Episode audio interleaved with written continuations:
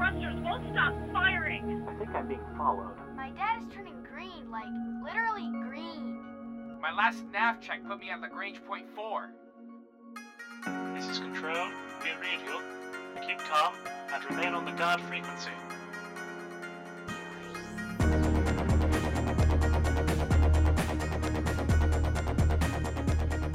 Sits and sieves, captains and commanders, you're tuned to the guard frequency. And as all good pilots know, when you're out in the deep black, you want to keep one inner on the guard. This is episode 133 of the Best Damn Space Sim podcast ever and was recorded on Friday, August 19th and made available for download Tuesday, August 23rd over at guardfrequency.com. I'm Ken Shadow. I'm Jeff. And I'm Ostron. What do we have this week, Ostron? Well, in this week's Squawk Box, we tell you how modern technology is making Star Citizen tech outdated.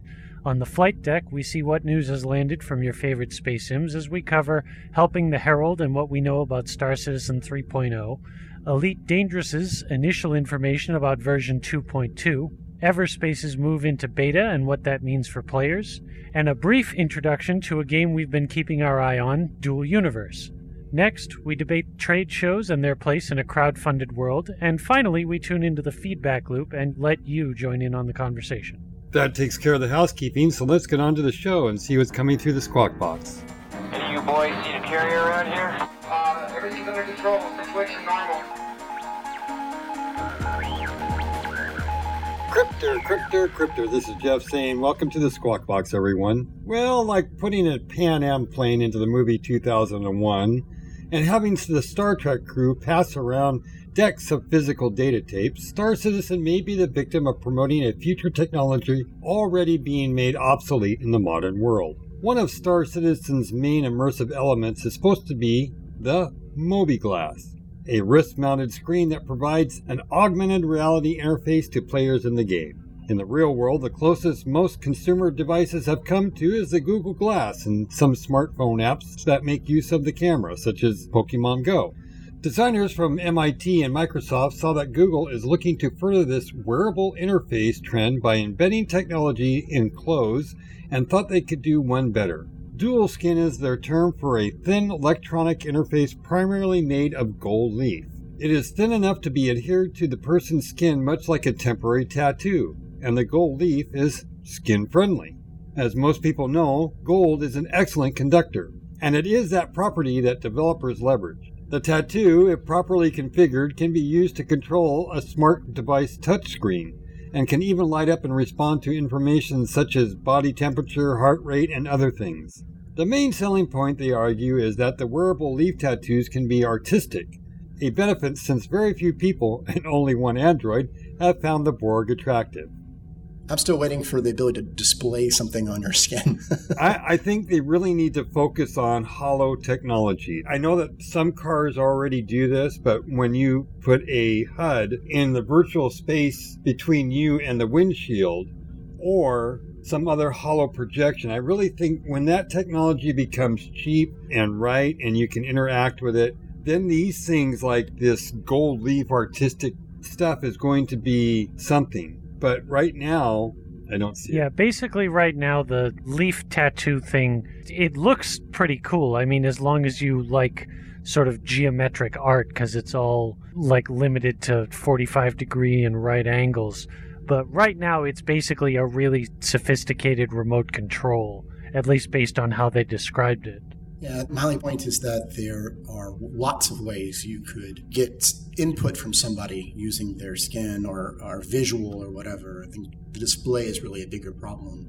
Or if they're able to put more sensors than simply temperature and touch with this tattoo, I mean, this could have some medical applications, but simply a touch interface doesn't sound too incredibly impressive to me.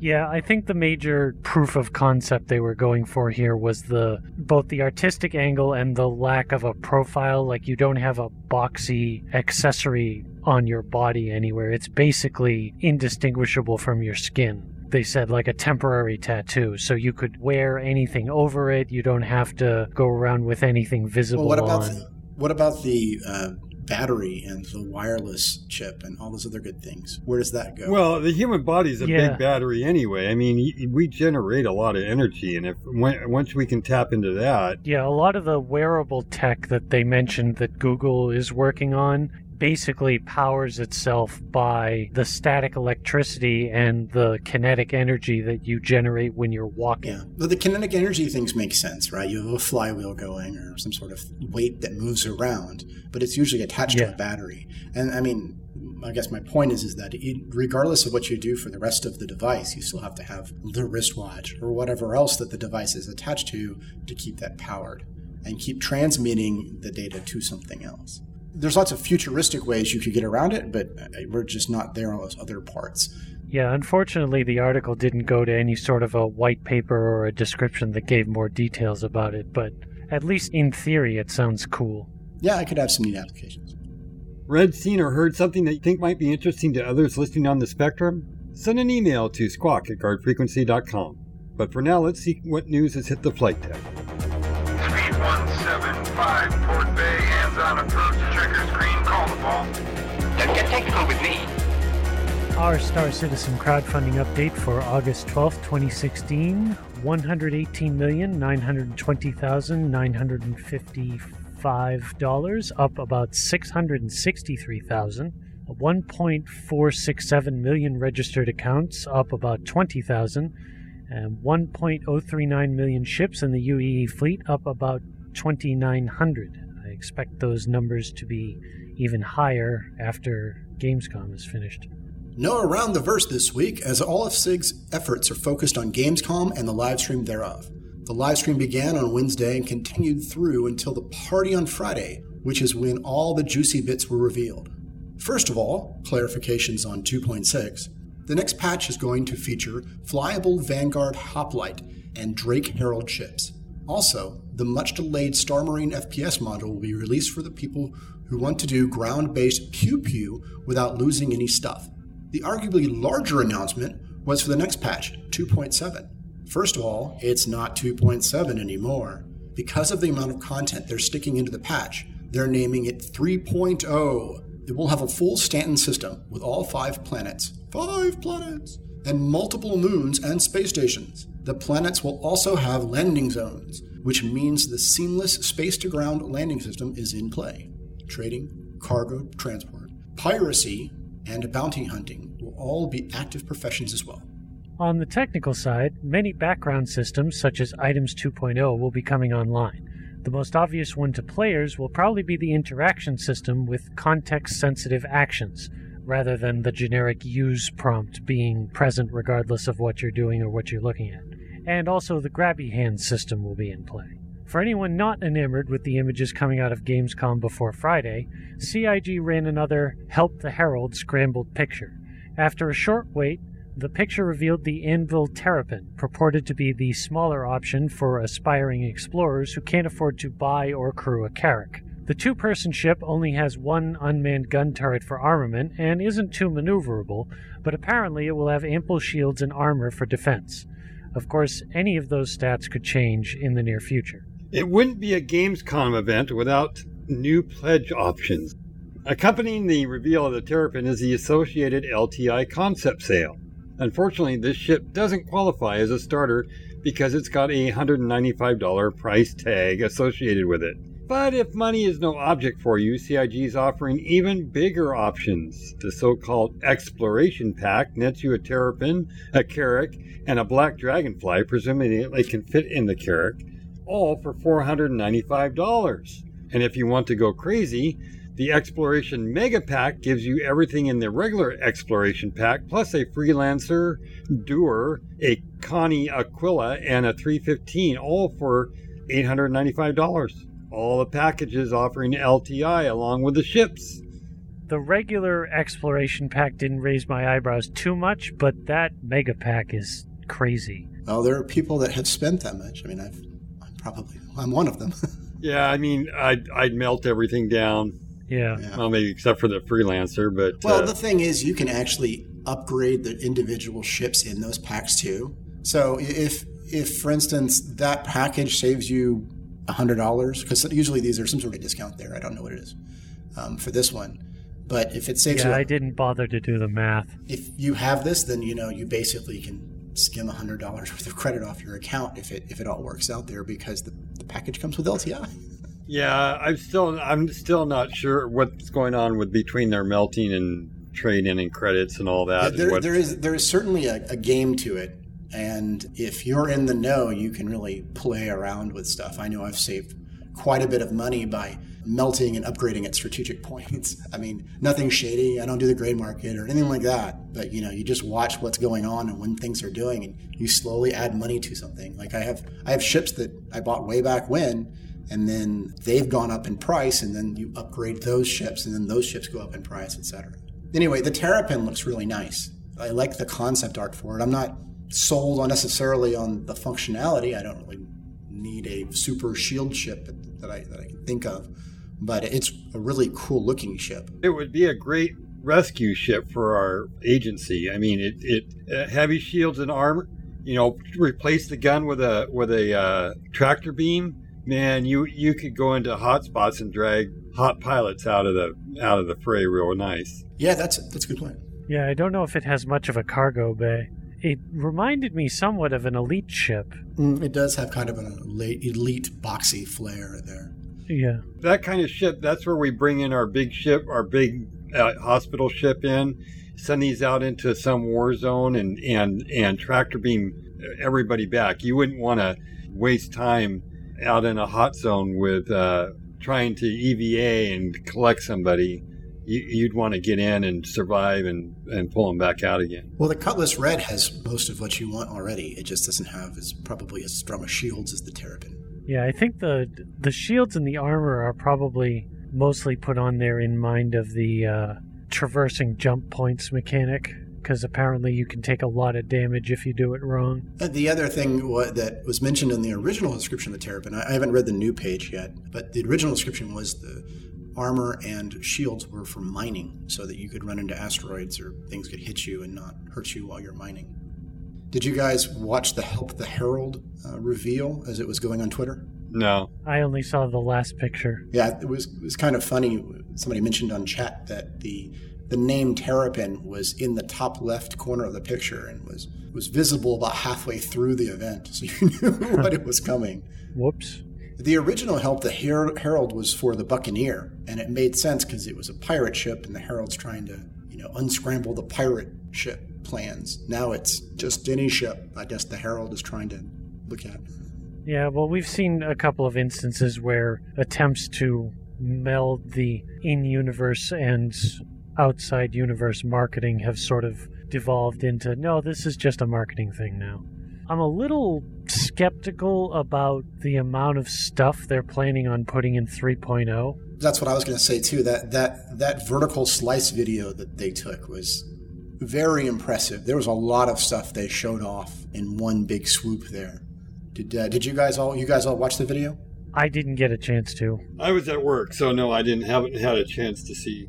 So it, it's it's it's really impressive. They had uh, everything from getting a job from a fully animated, very well lip synced actor, and then they took off and went to a wrecked Starfarer, went through the through the fought inside of ruined corridors with like half the ship missing, got uh, some data from the computer, and then stole a Drake Dragonfly out of the hangar bay of the Starfarer, landed that on a on a freelancer, quantum drived over to a a moon with a pirate base, got on the Dragonfly and took off out of the freelancer, and then had a ground-based battle with the um, the tank thing that comes with the Aquila and uh, other pirates on on dragonflies on the ground. Killed them and then stormed a base and then got some cargo and picked up the cargo with the new interaction system. It was very, very involved, showing both planetary landings, land based combat. The freelancer was firing on ground units that were that were battling on the ground, so it was air to ground combat there too. It showed off the interaction system, the lip syncing, and the character models, and the whole like interaction with your um, quest system. The quest system would give you would show off videos of the, the guy telling you to go do things and stuff. And that was all very impressive too. Just all around, it was a lot of stuff they showed off.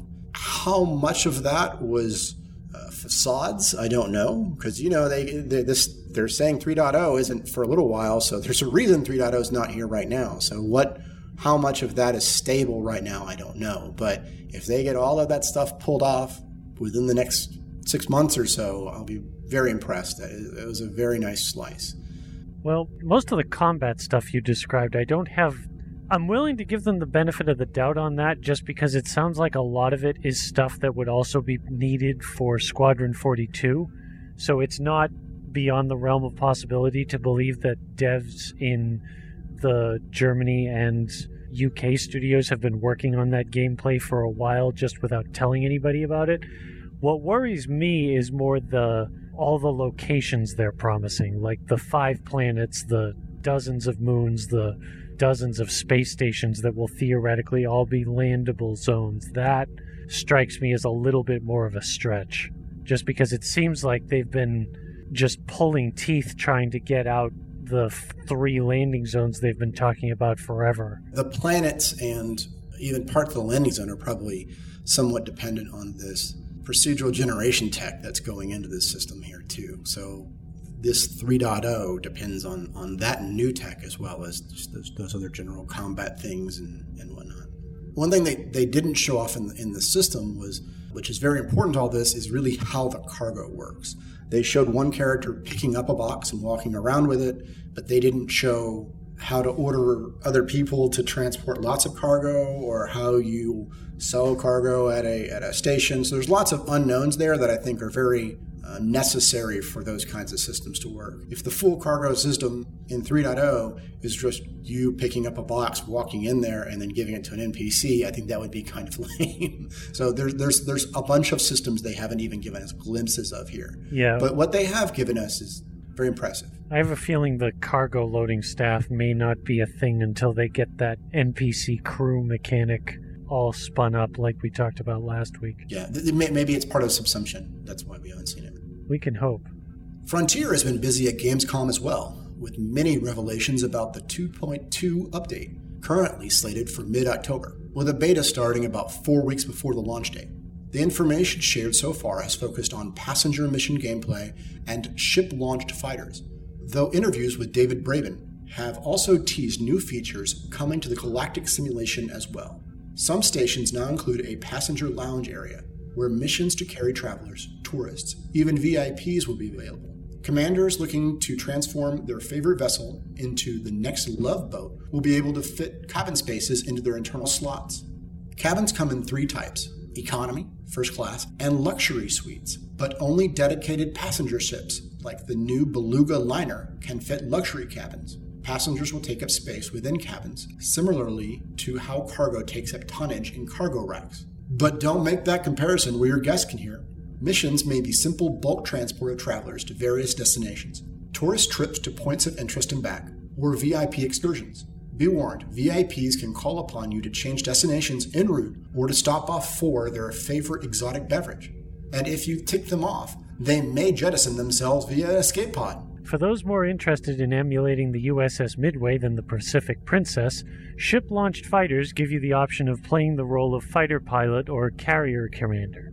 Most of the existing largest ships, as well as the keelback, will be able to fit at least one fighter bay similar to your SRV bay now. Federal and Imperial fighters will be available as well as the Taipan, an Alliance fighter considered to be quite strong but less agile than the others. A bay can carry several fighters, though appears to only be able to launch one at a time. Your commander may choose to launch in the fighter and fly it himself, very much like leaving your ship in an SRV, or NPC pilots will be available for hire at some ports. Pilot skill and cost will vary, with each charging an upfront fee plus a small percentage of earnings while on board. For now, while up to three pilots can be hired, only one can accompany you at a time and serve as an AI wingmate when you deploy a fighter but stay in the captain's chair of your ship. David Braben himself spoke to the importance of science to elite development and noted that only a tiny fraction of 1% of the systems in the galaxy have been explored thus far. Update 2.2 will bring more realistic depictions of the white dwarf and neutron stars, as well as adding volcanic activity to planetary surfaces.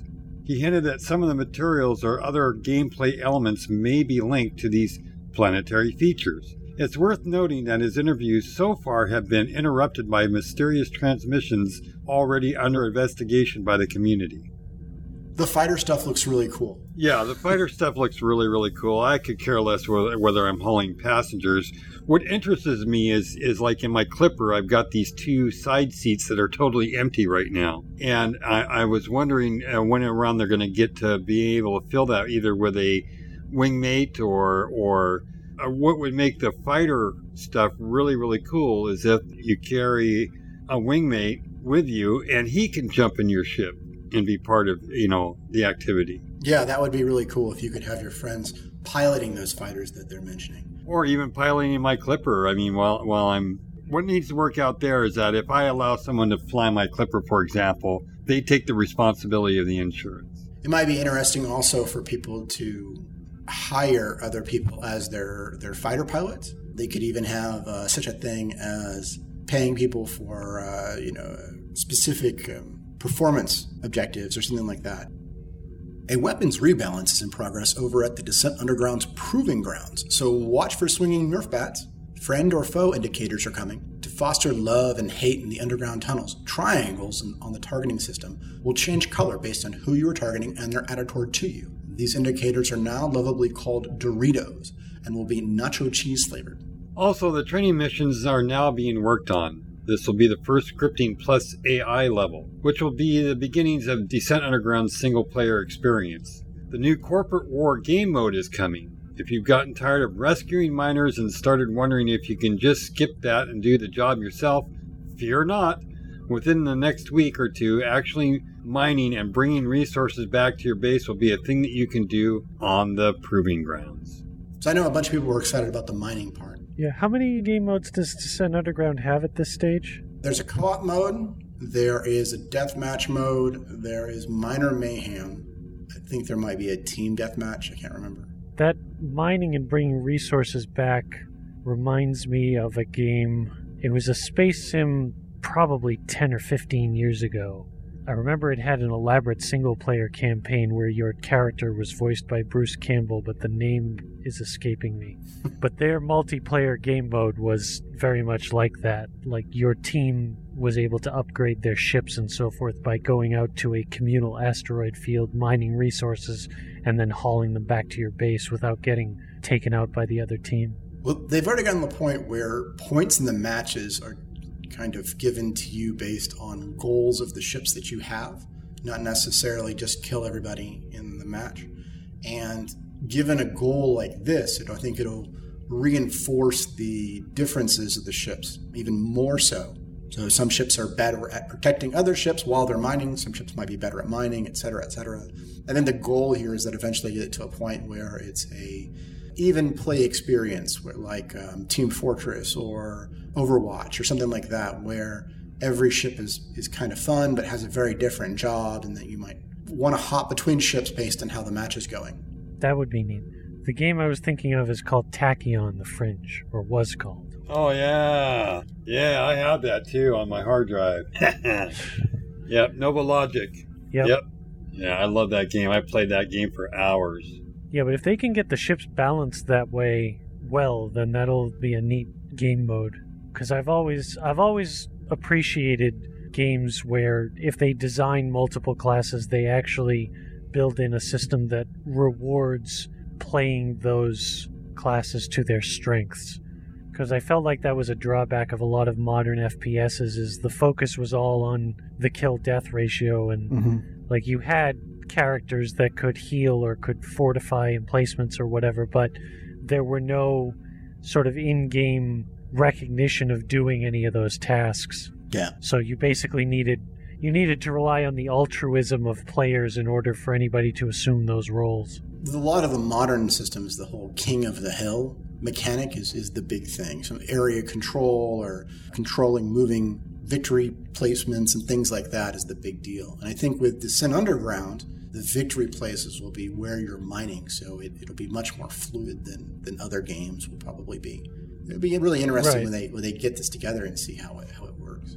Yeah, I haven't jumped into it yet initially because my computer wasn't going to be able to run it, but now I just don't have the time. But I think once they get to like a solid official release, I might jump in. Yeah, I'm also excited to see what they do with the, the single player mode and the tutorial and stuff and see where they start taking the story. I know a lot of people are kind of holding off, waiting for some single player experience to be in the game. Yeah. Beyond the, the AI bots, I guess. Everspace has moved from alpha into beta, and the backers who supported the project are zipping around in a slightly revamped universe, dying in new and very pretty locations. Changes have been iterative, but overall there are some distinct differences when comparing alpha to beta. Basic gameplay hasn't changed. Players fly out, gather resources, and progress until they die, at which point they use collected resources to upgrade their ship and go out again. As of the beta, some story elements have been added in the form of mini quests that can be done in the various sectors one is flying through. Also, there are now locked chests of goodies that can be unlocked with access keys the player can acquire.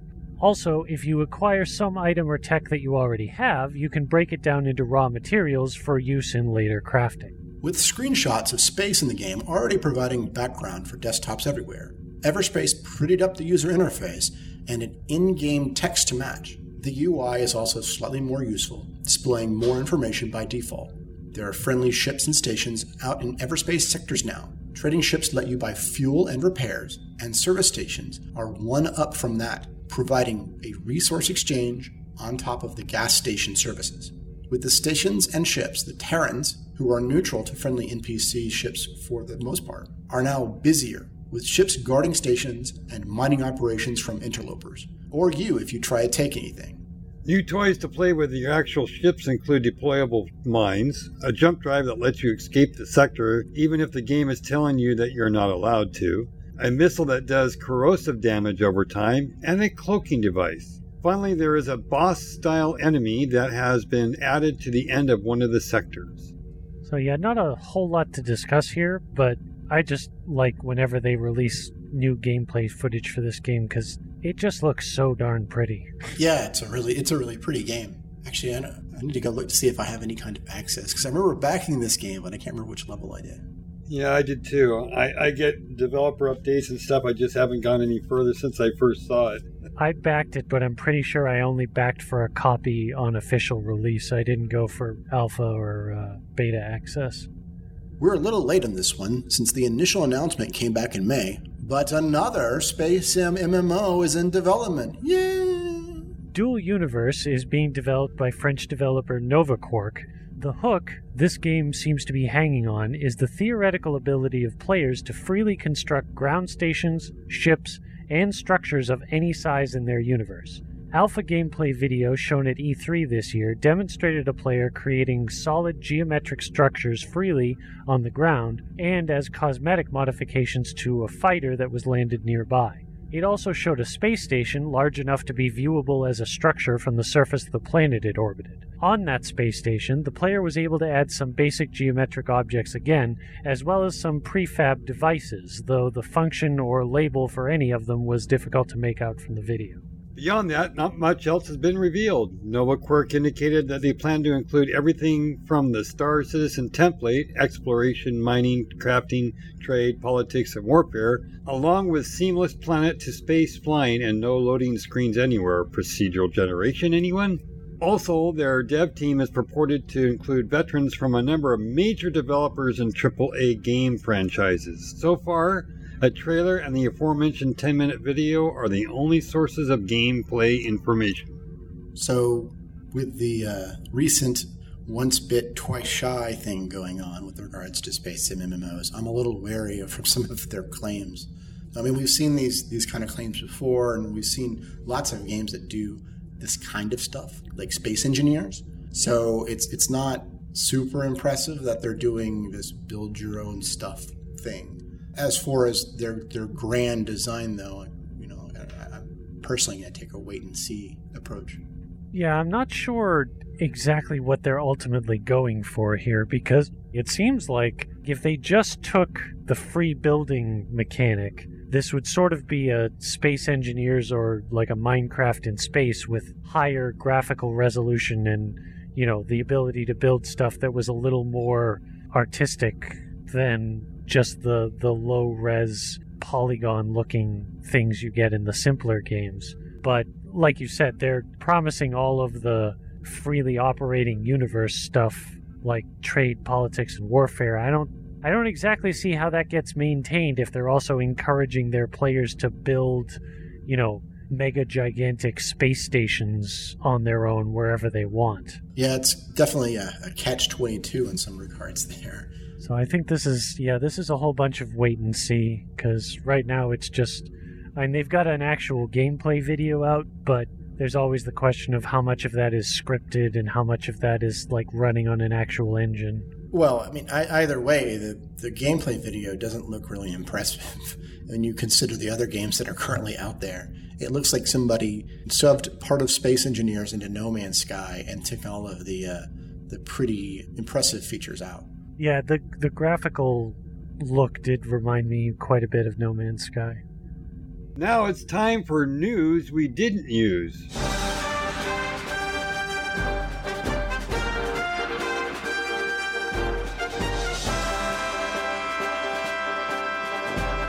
Refinery, agriculture, tech, and tourism ports variants will be adding more variety to docking procedures in Elite Dangerous with Update 2.2. A small patch for Infinity Battlescape is due out by the time you hear this, fixing some of the minor bugs and adding placeholder landing zones. No Man's Sky players reported a host of graphical and interface issues on the PC. Hello Games has published workarounds for most issues, and an experimental patch is available for players who simply can't overcome the bugs. Elite's Route Plotter will soon allow applying filters to avoid system types such as non scoopable stars or anarchy governments.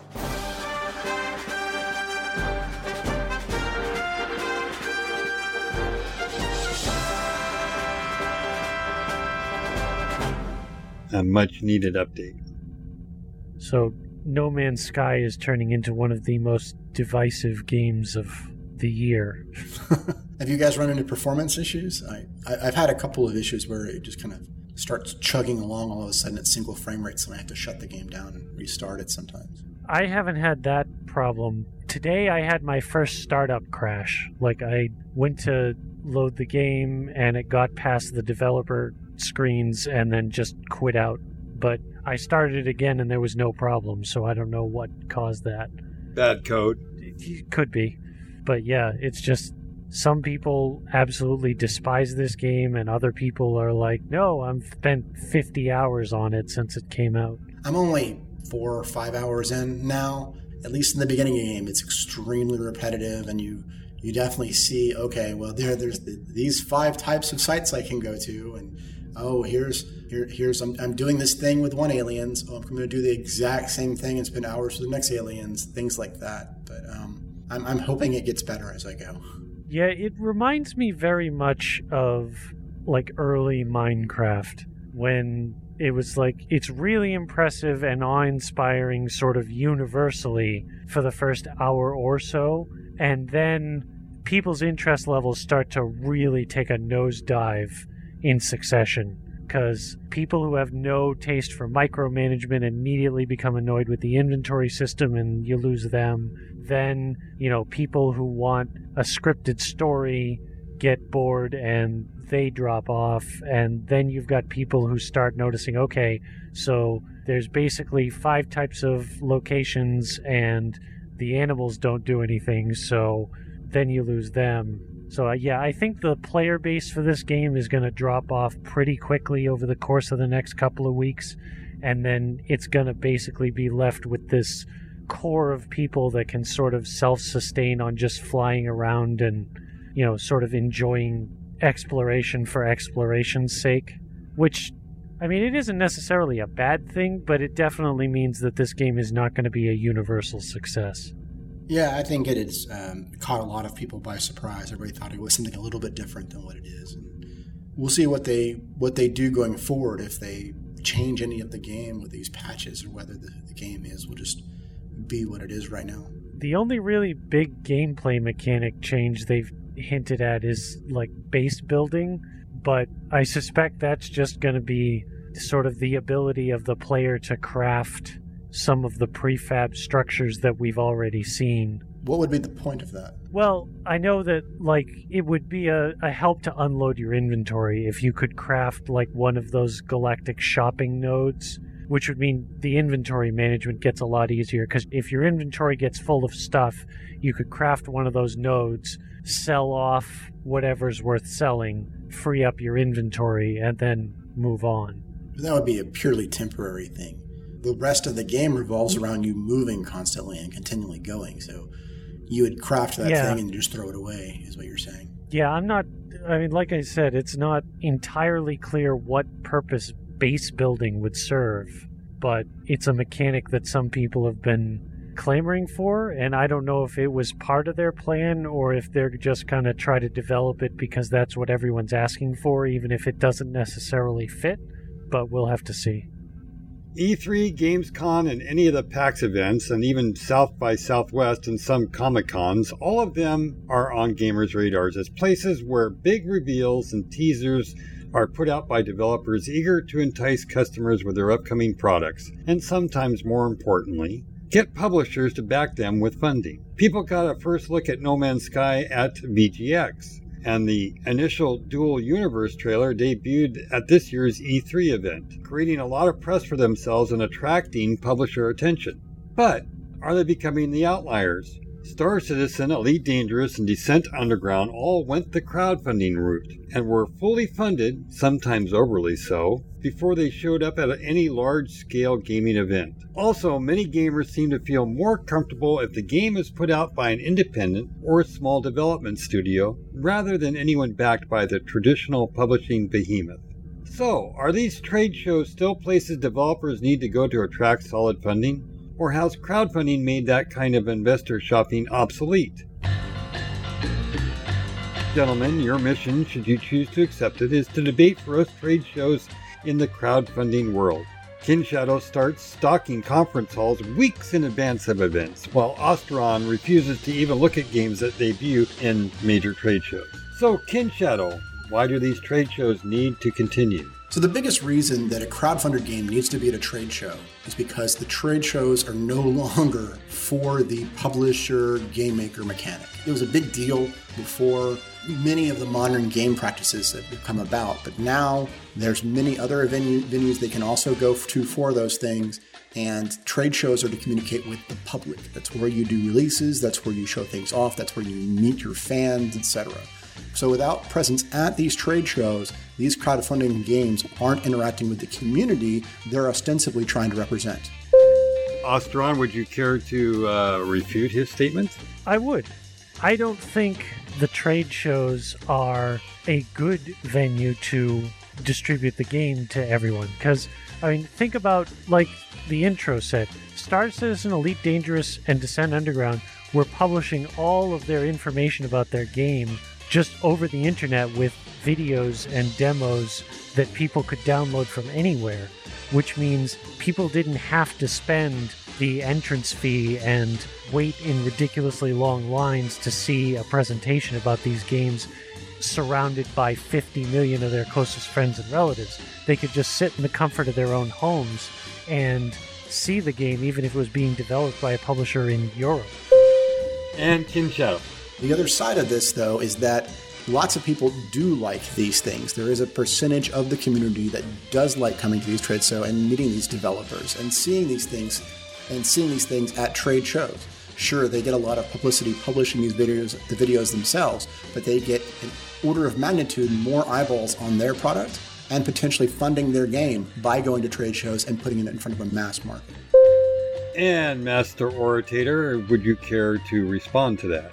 I would. The problem is that when you've got a really small developer, they may not have the resources to go to these trade shows, or if they do, it may be a one shot deal where if they go and they flub the presentation, possibly through no fault of their own, they're sunk. Whereas if they take the less time and effort to produce a video or something like that and put it on the internet, they can get potentially a lot more return on investment. Red one, Jared. Red one. Yeah, exactly. So what you're saying is that these are unnecessary. They're just places for you know event holders to gather money from the public and and other attendees, and basically it's they're they're not necessary anymore. Is that what I'm understanding? Well, that was that was my part of the argument, um, which I mean, I really do think there's there's two sides of it here because I think the aspect of attracting publisher attention at these trade shows is still very much a thing, but I also think for the smaller developers, it is possibly better not to go for the reasons I stated at the end because there's obviously a lot of effort going into this. I mean, CIG has pulled back from showing up at a lot of these shows just due to the expense and the effort required as their development needs have ramped up. And, you know, CIG is not hurting for money or people.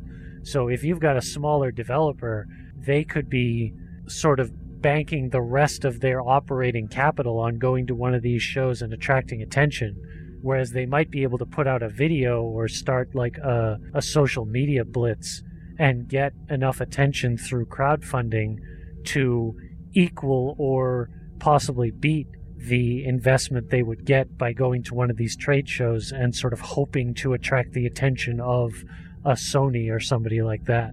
But let's look at the numbers. So after almost every trade show that CI and CIG is a special case, I grant you. But almost after every trade show, accounts and purchases have gone up for CIG. The, the, the trick here is going to a trade show on a budget and being able to make it work, right? You can't go to a trade show and spend $200,000 on your show booth, which some of these companies do, but definitely as an indie game, you can't do that. So what CIG has done is, and, and, and Descent Underground um, and Elite Dangerous typically they either get very small booths or they get parts of other people's booths. So the, this time, Star Citizen at Gamescom got Intel to be a sponsor, and they got to be part of Intel's booth. And so it greatly reduced the amount of cost for CIG to be at Gamescom. Um, I think they were even debating whether or not they were going to be doing it for a little while. And, and uh, this allowed them to get good show coverage, floor space, without with basically just putting Intel's name on on their stuff the same goes for the other other guys. I know um, the D, the Descent Underground guys. They they go to they go to South by, but they don't get like any kind of uh, sweetheart special deal or anything like that. They they don't do a uh, expo floor thing or anything like that. They just kind of go around the um, various places and, and kind of do little pop up things. I believe. Similarly, they did a uh, the Descent Underground guys did a, uh, a thing with um, OSVR, the OSVR headset and they showed off at uh, one of the other European um, game developer conferences and got on the got on um, publicity and stuff out of that. Well, being at the trade show, but not actually being at the trade show. And I think that's another key component to it. I think that if, and let's say I was a peripheral maker and I wanted to show off my cool new HOTAS, I mean, a trade show or Gamescom or, or whatever you want to call these events are a perfect opportunity for me to walk up to the booth and generate interest to um, oh no I, i'll grant that like for for solid merchandise and peripherals and stuff they're they're great because it's not i mean this is sort of focused only on the game development end of it because i mean yeah if you're developing a HOTAS or whatever you can't like mail that to a customer and show them how it works or like show them how it works on a video. That doesn't work because the tactile experience is the whole thing. But like playing off of what you were saying, Kin Shadow, Descent, Underground, and Elite and Star Citizen, they already had a whole bunch of momentum going in when they first started showing up at these trade shows. And I think, for example, like No Man's Sky, I I can't help but wonder if they'd gone crowdfunding and done like the video developer updates along the same lines as the other games, if their hype train wouldn't have got so out of control and same thing for the new one. Like we just saw Dual Universe is basically promising okay, the universe, but that sounds redundant. But they're promising everything Star Citizen has. And I can't help but wonder if they did that at E3 in order to attract the attention of the publishers. And then when the publishers give them how much money they're actually going to have to work with, like how many of those claims are they going to have to walk back? Which is you know that that already has bitten No Man's Sky pretty hard in the ass. So I, th- I think No Man's Sky's issue. I think the hype would have been either there there either way. I think the developer himself is just kind of um, Molyneux in that way. Yeah. But I think crowdfunding would have helped No Man's Sky a lot by probably relieving their schedule stress. I think their schedule was probably set by Sony a long time ago, and they decided to release as is. Where if this was a crowdfunded project, the current release of No Man's Sky, my my opinion, that would be their beta release or something like that, and backers would be playing that right now rather than than everybody and their dog um, yelling about the the lack of variation in it. Although, if the current version of No Man's Sky was their beta release, it would be a damn sight better than a lot of the other games' beta releases of their product. True, I think this. I think yeah, it would be a really nice beta product, but it's it's kind of a mediocre release in, in many people's opinions. But again, I think that's a schedule issue caused by having a full publisher doing the traditional developer publisher model. Whether the hype and the way that they executed at trade shows and stuff like that was symptomatic of that whole relationship. I'm not sure, but the working model there was obviously um, lacking. Well, it's this host's belief that trade shows are still an important function for many game developers, though I think the focus has changed over the course of the years. Well, now you know that our thoughts on it, we want to hear yours. So, this week's community question Are trade shows still necessary so developers can get guaranteed money and funding to produce games? Or is crowdfunding making the trade show shopping obsolete?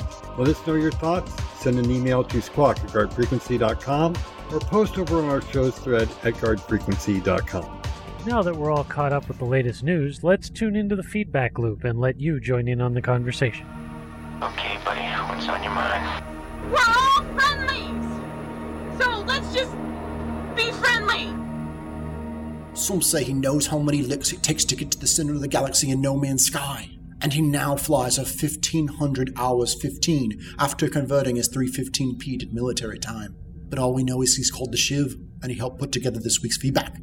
Community question Do NPCs with colorful personalities enhance immersion and the depth of the game? Or do you just want competent bots that will do their job for you without any extra coddling, encouragement, or smartass remarks? Sean Newboy, with his usual brevity, says, Wonderful show, everyone. I always prefer important NPCs to have some personality. Vendors and function bots, not so much. Krell says, the closer to real players they can make NPCs, the better. This most definitely includes personalities. Amontillado writes in and says they are critical. I believe that the single most important thing to making an environment seem alive is the ability of players to randomly discover deep, thoughtful, detailed in the people and places around them. Personality is absolutely a part of the detail of a person. Without it, they are flat and lifeless. While not every person needs to be steeped in this sort of detail, enough of them should be that a player should feel that there is a good chance of discovering something, particularly gameplay, by randomly engaging with an NPC. This is what makes The Witcher 3 seem so alive, with all the little side stories that can be discovered if you take the time to do so. As far as, as having to deal with personalities in your NPC crew, I like professionalism to be a trait alongside everything else. An NPC with decent professionalism suppresses the other personality traits while on the job. I have to agree with his entire statement. Yeah, it seems like everybody wants personalities in their NPCs. Yeah, although a lot of people don't necessarily want to be like fighting with their crew in order to get them to do their job. That would be kind of an interesting mechanic where you actually have to beat up your NPCs in order to, to make them go pull levers. Well, I was thinking, like in the Mass Effect games, if you tick off some of your companions too much, they can just up and leave, essentially. We mentioned in the Elite Dangerous news that passengers, if you don't support them well enough, will jump into uh, escape pods, right? Good riddance. Yeah. I didn't and want your ass anyway. Yeah. right. Although it's like, yeah, jumping into an escape pod when you're escorting somebody doesn't seem like a great sort of walk out the door and protest thing. Yeah, I then know, They can just like- turn around and shoot you. Yeah. In general feedback, Silent Hunter writes in and says, Dear Guard Frequency and the Research Badgers, so a little studio based in Guildford has released a space game. Here are my thoughts. Make sure your game works on every commonly available PC system before you release it, with a frankly unnecessary number of exclamation points after that. I've been unable to get past this Starfield part of the screen, and not even as far as that. With Sony doing QA for this, it should not be happening for even 1% of the many who pre ordered this thing. Also, a simultaneous global release was a stupid idea if their servers were unable to handle the loads, especially at 6 p.m. UK time on a Friday, also known as when Europeans are home from work. This is supposedly a AAA game. At the moment, it's a pain in the backside, and unless it gets fixed pretty quickly, I will be asking for my money back. Kind regards, Silent the Annoyed Hunter. Phoenix Roleplaying says, just ask for a refund on hashtag No Man's Sky. And our new Patreon this week is Christopher Trone. And the winners of our brand new patch is Christopher Trone. Crazy random happenstance? Back today and find out. This week's community question Are trade shows still necessary so developers can get guaranteed money and funding to produce games? Or is crowdfunding making the trade show benefactor shopping obsolete? Let us know your thoughts. Send an email to squawk at guardfrequency.com or post over on our show thread at guardfrequency.com. So, how was the show? Did it have a rightful place in the gaming calendar? Or should we be retired like relics we are? Either way, let us know. Here's how you can get in touch with us. Why not leave us a comment on the show's post over at guardfrequency.com? Or hit us up on Twitter at GuardFreak or leave a comment and like us on Facebook at facebook.com forward slash GuardFreak. If you're old school like us, shoot us an email to squawk at guardfrequency.com. You can use the contact form on our website, and all the details for all the ways you can get in touch with us can be found in the show notes. Your feedback is an important part of what we do, so take a minute and tell us what's on your mind. And that brings us to the end of episode 133 of Guard Frequency.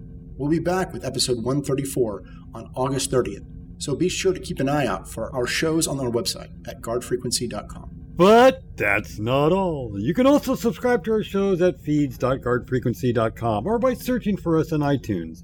If you're not doing anything on Friday nights, then you can always join us live over at guardfrequency.com forward slash live. We start recording around 10 p.m. Central. That's Saturdays at 4 a.m. GMT. Do you like what we do? Want to help us make the best damn space sim podcast ever? Drop us an email to squawk at guardfrequency.com. You can also support the show by visiting our website, clicking on the Patreon logo, and becoming a regular subscriber. For just $1.25, you'll get access to the raw recordings of our live shows, as well as being entered into our weekly draw to win some guard frequency goodies. We want to thank all our Patreons who support us with their subscriptions week on week, and hope that you'll consider making a regular contribution, because the more support we get, the better show we can make.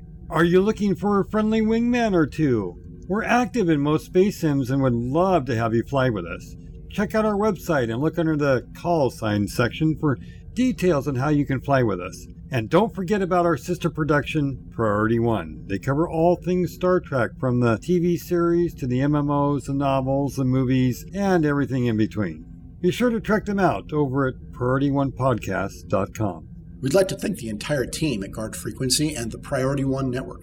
Thanks to our community manager, Justin Chivalry Bean Lowmaster, our artists, Ben Sanders and Simon Charlton Edwards, our staff writer, Jace Pintad, and of course, our audio engineer, Mikey. A big shout out to our syndication partner, The Base, and special thanks to Ronald Jenkins for his permission to use his music on our show. Visit ronaldjenkins.com for more of his work. But above all, we especially want to thank you, folks, for tuning in. If no one's listening out there, the deep black gets pretty lonely. Reduce thrust.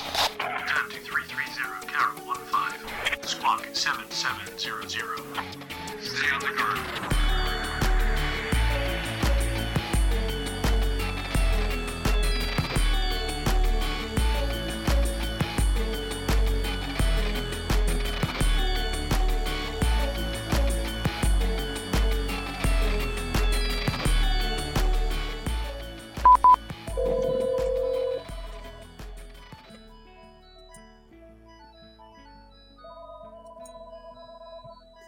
I'm waiting for my phone to stop ringing here.